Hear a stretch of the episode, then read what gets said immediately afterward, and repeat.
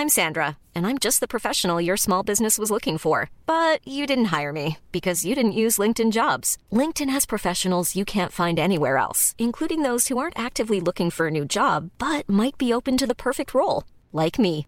In a given month, over 70% of LinkedIn users don't visit other leading job sites. So if you're not looking on LinkedIn, you'll miss out on great candidates like Sandra. Start hiring professionals like a professional. Post your free job on linkedin.com/people today. Ready to pop the question? The jewelers at BlueNile.com have got sparkle down to a science with beautiful lab-grown diamonds worthy of your most brilliant moments. Their lab-grown diamonds are independently graded and guaranteed identical to natural diamonds, and they're ready to ship to your door. Go to BlueNile.com and use promo code LISTEN to get $50 off your purchase of $500 or more. That's code LISTEN at BlueNile.com for $50 off. BlueNile.com code LISTEN. L'émission suivante peut inclure des œuvres musicales, des discussions franches et des lectures de textes portant sur des thèmes relatifs à la violence, la sexualité, la toxicomanie, les comportements aberrants ou les politiques radicales. Il ne s'adresse donc qu'à un public averti. Notez que les opinions exprimées sont uniquement celles de leurs auteurs et ne reflètent pas nécessairement les opinions de l'animateur de radio, de la station ou de son conseil d'administration.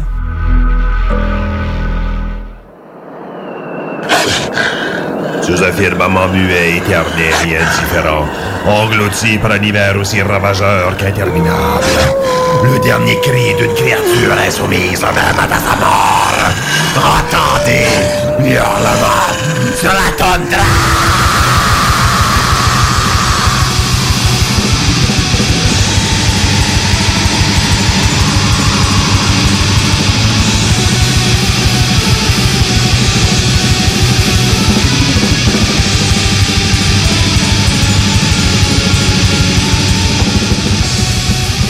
Salutations hurlantes à vous, horde damnée des noirceurs éternelles Et bienvenue à Hurlement sur la toundra Cette émission culte consacrée au black metal, produite à partir de la radio de l'Association des francophones du Nunavut, CVRT 107,3 et K8, et diffusée au-delà de la toundra jusqu'à vos propres landes, notamment à Québec avec CKIA 88,3, à Yellowknife avec Radio Taiga CIVR 103,5, à Fredericton avec CJPN 90,5, à Saint-Jean avec CHQC 105,7, à Miramichi avec CKMA 93,7, à Moncton avec CKUM 93,5 Université de Moncton, à Sackville avec CHMA 106,9 Mount Allison University, à Gravelbourg avec CFRG 93,1 et à l'international avec la station de radio internet radioquebec.biz.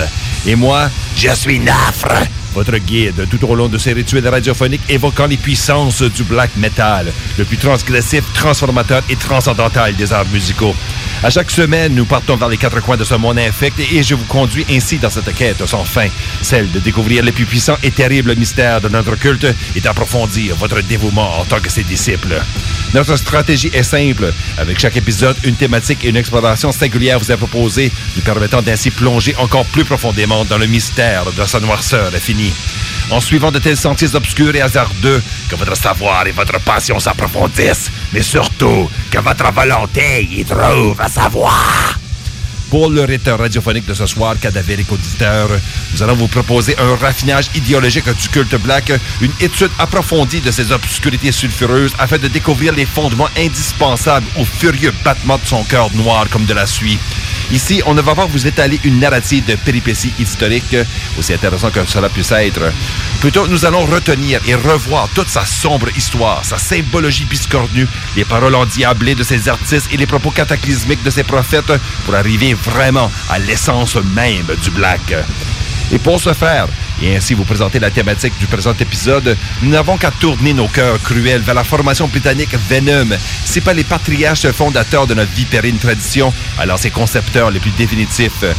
Car même avant d'avoir relâché en 1982 la monstruosité à point nommé Black Metal, un album qui baptisa d'un seul coup ce culte de la malveillance, le triumvirat fit paraître l'année d'avant leur tout premier full-length, le magnifiquement sardonique et bestialement ravageur Welcome to Hell. Avec un titre comme celui-là servant de bannière de guerre, il était évident que ce qui allait suivre sera une furie infernale, cacophonique et brutalement réelle. Alors, si nous pouvons réduire la philosophie black à son essentiel, il n'y a de genèse plus évidente, de point de départ de plus certain que celui de l'idée de l'enfer, d'un monde souterrain saine des émotions les plus vives et des sensations les plus fortes. Dans une telle géographie de l'esprit, la contrée des régions infernales, peu importe le nom qu'elle portera, est bel et bien la mère patrie du black metal et l'objectif de notre pèlerinage ce soir. Alors, sans plus tarder, tels l'ont fait Dante, Ishtar, Orphée, Osiris et même Jésus, lançons-nous dans cette fatale descente vers les enfers avec un premier bloc de black diabolique issu des profondeurs de la mort, de la souffrance et de la rage. En premier, je vous présente Tirfing, une formation suédoise qui nous propose un métissage méphistophélique d'obsession viking et de malveillance luciférienne. Les cinq membres ont fondé le groupe en 1995 et depuis ont produit non moins de sept albums, chacun redoutablement bien réussi et reçu par l'underground avec forte acclamation. Portant le nom d'une épée damnée qui fait souvent son apparition dans le folklore de pays natifs, le culte tranche et pulvérise tout sur son passage. Et c'est ce qu'ils vont faire avec la pièce Far ut Helvete, la première piste de l'album Farotzider de 2005. Tout simplement, le titre se traduit en suédois ainsi Va aux enfers ou Go to Hell. Il est clair en lisant les paroles que l'intention est mortellement simple.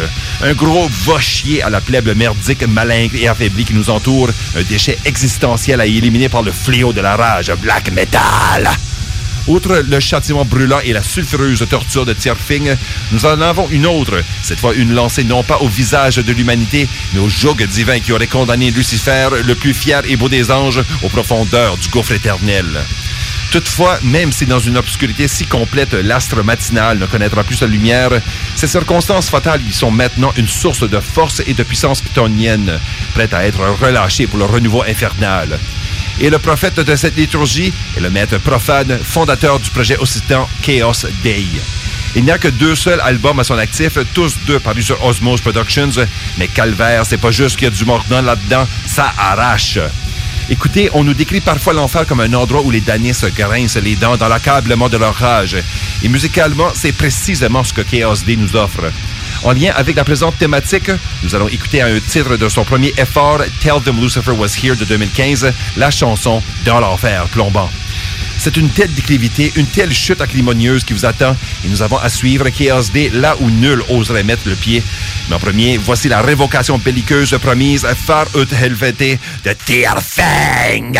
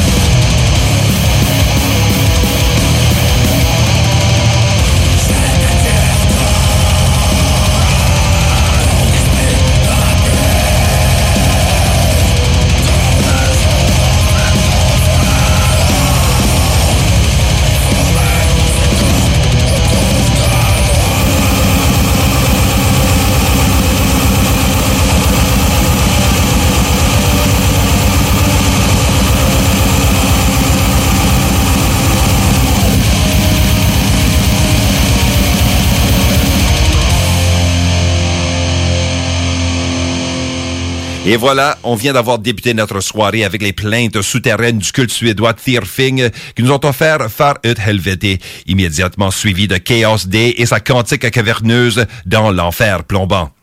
Ce lieu de l'enfer, endroit craint avec tant de frayeurs spirituelles, souvent exploité par le pouvoir ecclésiastique pour renforcer l'asservissement ignare de la horde croyante, est pourvu d'une riche et très complexe histoire, bien plus que dans le commun des mortels nous pouvons apprécier.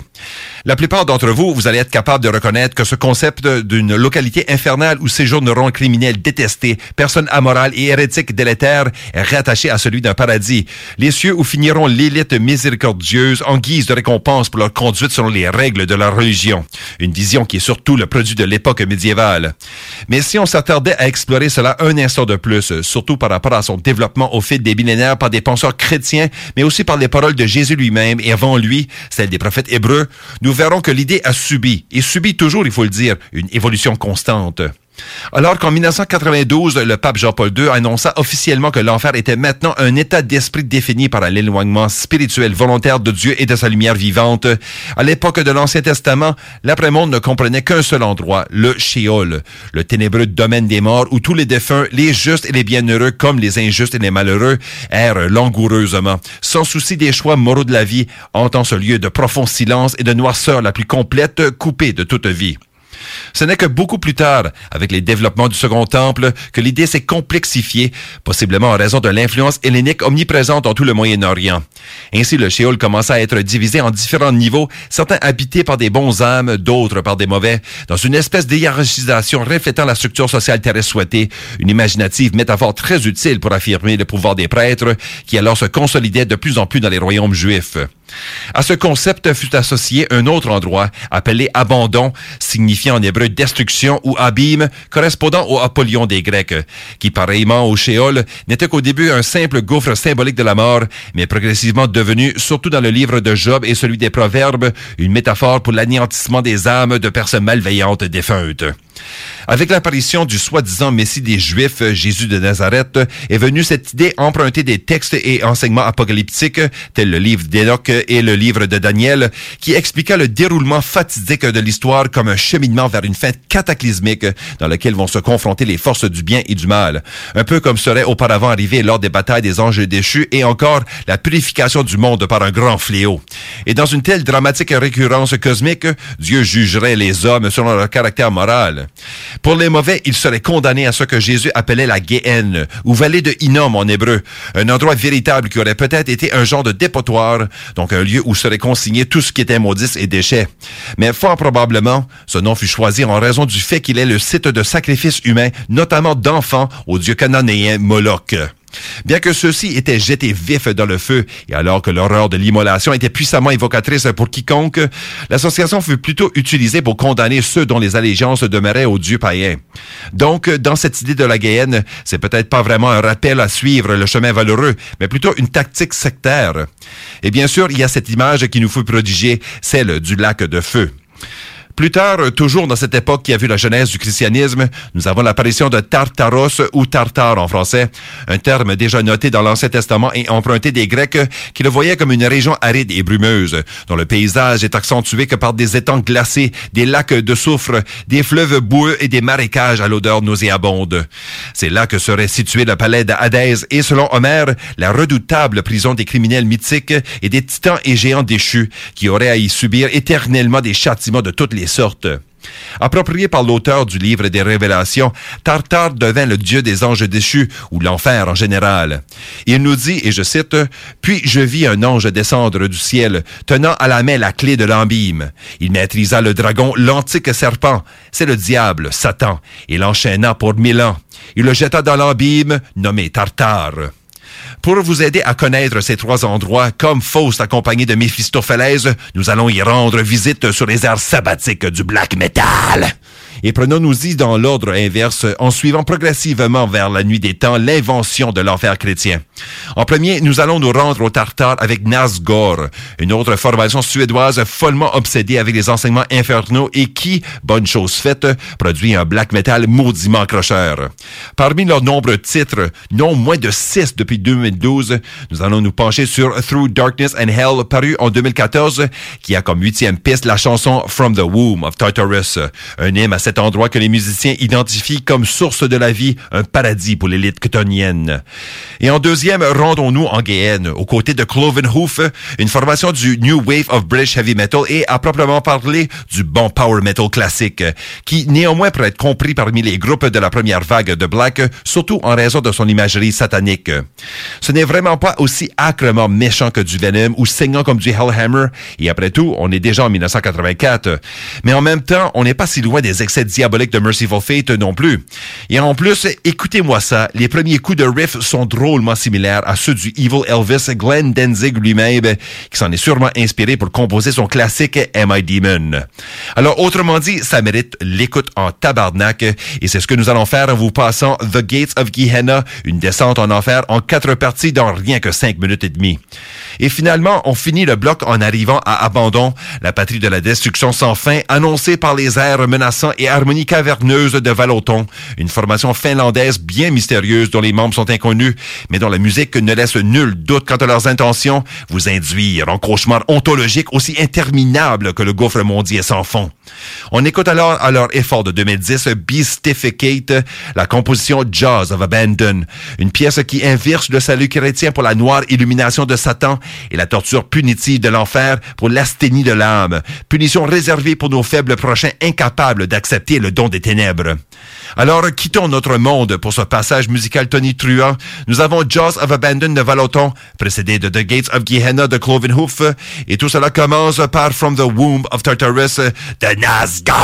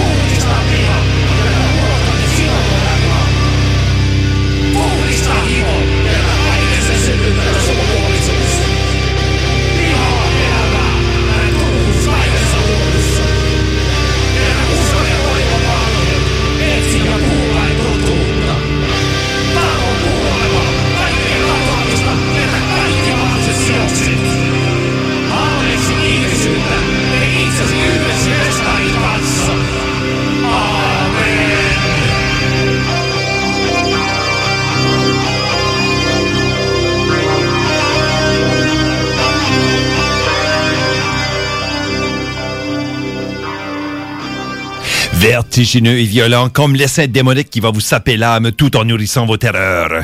On vient de subir l'admonestation ardente de Valoton, Jaws of Abandon était le titre, et elle a suivi Cloven Hoof avec sa séduisante pièce The Gates of Gehenna. Et le bloc de ces trois chansons a commencé avec la symphonie démoniaque From the Womb of Tartarus de Nazgor. Sur ce, nous sommes à la fin de cette première partie d'un épisode vous présentant une descente dans les enfers et ainsi dans le souterrain épistémologique du black metal.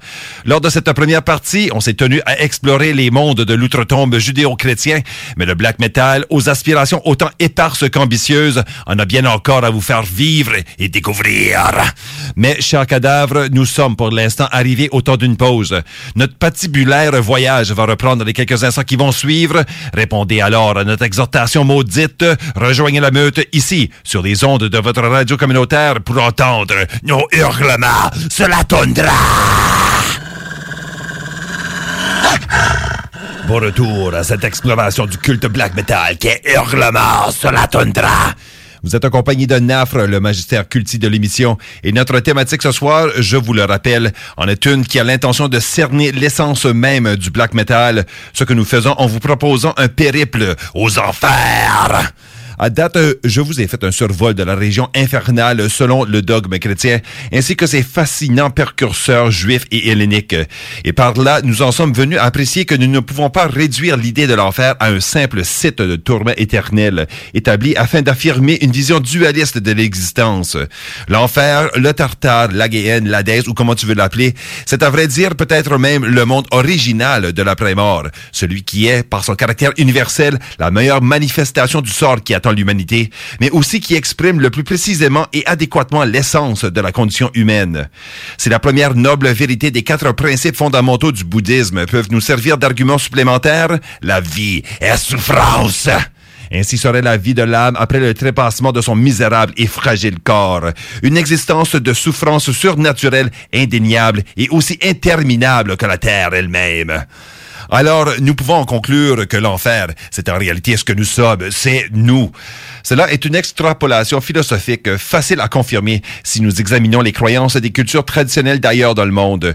Ce que nous allons faire au dernier bloc, ou si nous remontons à des temps encore plus anciens que celles des patriarches bibliques, donc à l'époque des anciens mages mésopotamiens qui autrefois œuvraient dans l'ombre des terribles ziggurats. Pour cette première instance, on va vous présenter Helvetron, une formation texane d'El Paso, contingent cadavérique de Black Death Doom des plus pesants et étouffants qu'ils soient. Et tant mieux car sur leur album et seul full length à leur actif, Death Scrolls of Seven Hells and Its Infernal Majesties de 2012, le duo de Sazgo Laza et de Halal Zakstur interprète de façon imposante la légende antédiluvienne d'une région souterraine qui serait en quelque sorte l'origine de l'enfer juif.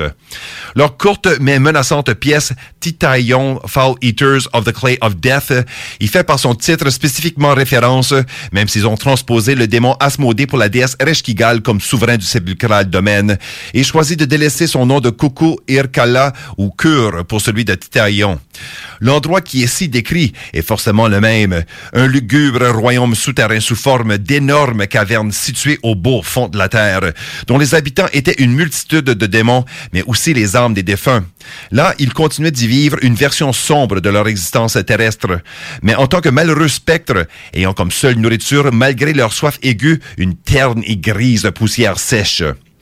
Pour nous, malgré les millénaires qui nous séparent, voyons-y tout de même un pertinent rappel que nous ne sommes que cette même matière. Ou comme le rituel catholique de mercredi des cendres nous le finestement rappelle, tu n'es que poussière et reviendras à la poussière. C'est un bel énoncé résumant dans un langage métaphysique le unheimlich ou inquiétante étrangeté de celui dont la perspective met à nu la vacuité de l'existence et son asservissement à la matière. Autrement dit, même au milieu de la vie, nous sommes dans la mort.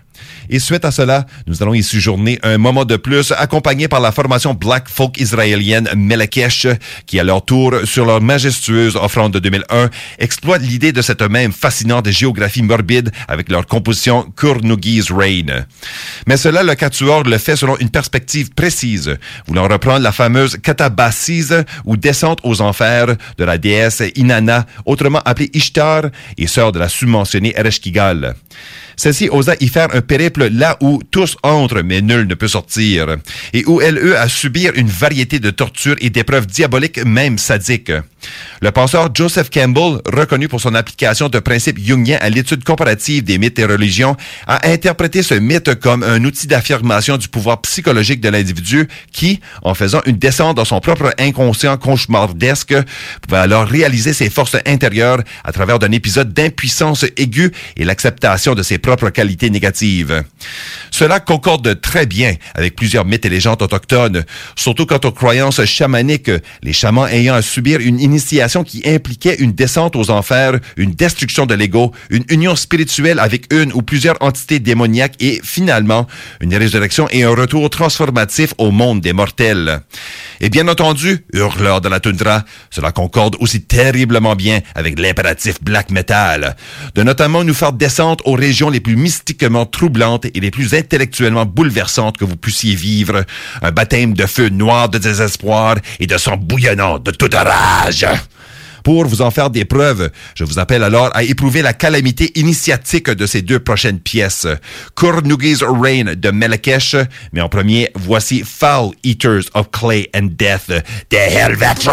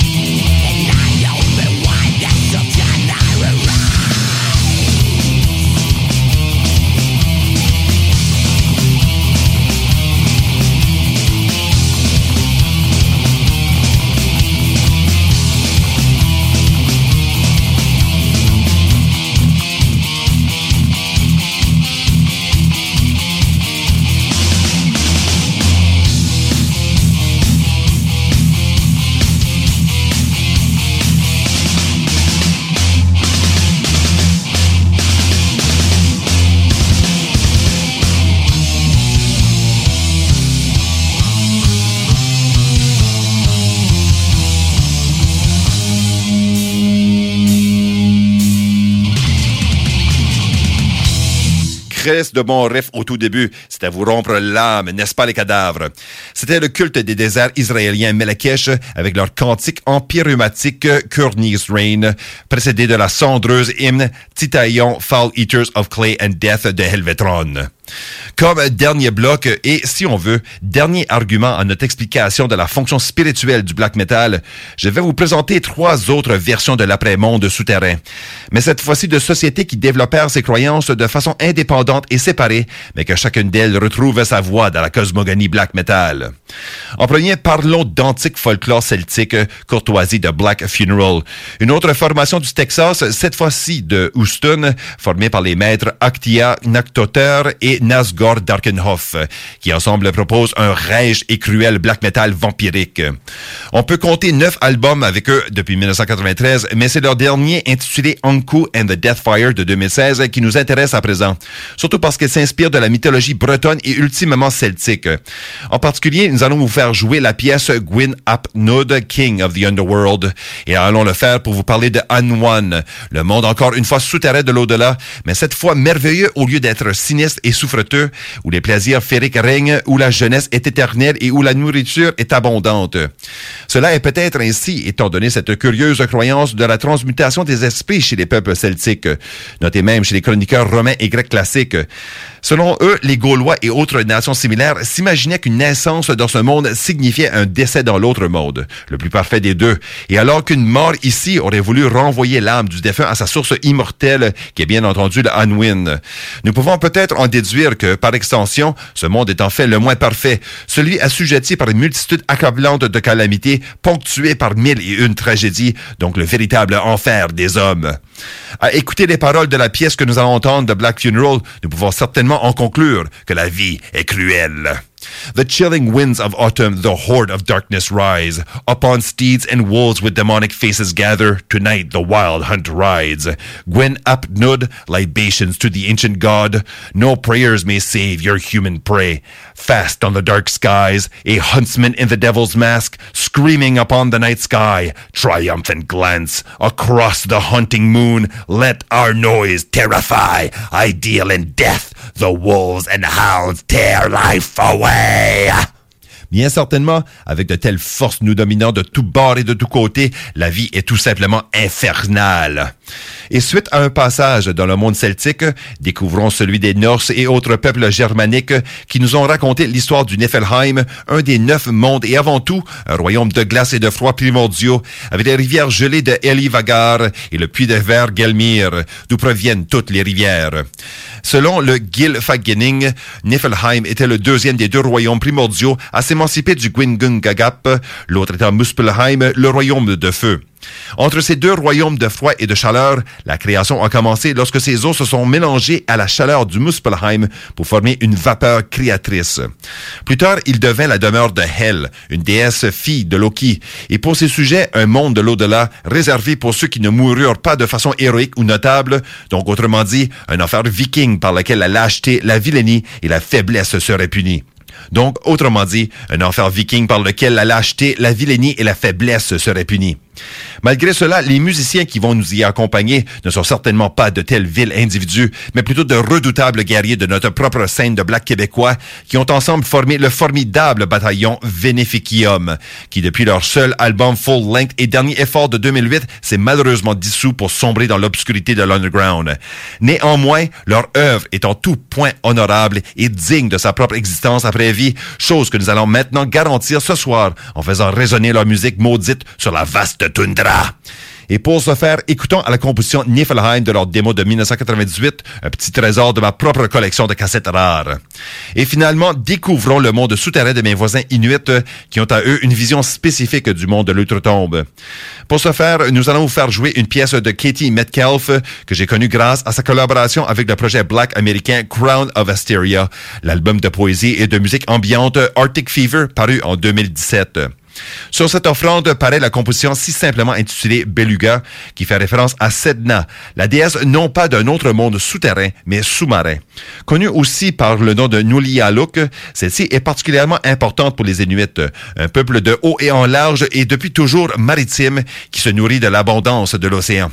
Selon la légende, Sedna aurait été une belle fille qui, étant prise en otage par un maléfique chaman, a un jour voulu s'échapper en s'agrippant au kayak de son père.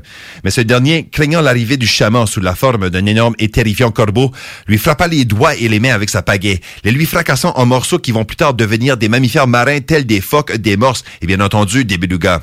Et elle, Sedna, étant ainsi rendue infirme, sombra dans les profondeurs, où elle devint une tempétueuse sirène et féroce déesse des mers. Les chamans inuits, afin de gagner pour leur tribu du gibier à chasser, lui rendaient visite et devaient lui peigner les cheveux, et elle, en reconnaissance, libérait alors ces animaux au grand plaisir des chasseurs. Mais elle règne aussi sur l'Adlivun, habituellement décrit comme un vaste territoire gelé. Sedna y est souveraine, et les aînés nous racontent encore aujourd'hui qu'elle emprisonne les âmes des vivants afin de les préparer à la prochaine étape de leur voyage final. Absolument fascinant et honnêtement, je suis des plus fiers d'avoir l'occasion de vous partager un brin de notre patrimoine inuit sur ces ondes sauvages. Alors passons-y, voici Beluga de Katie Midkelf, accompagné de la musique de Crown of Assyria, précédé de Niflheim de Et le tout commence immédiatement avec Gwyn Apnud, King of the Underworld, The Black Funeral.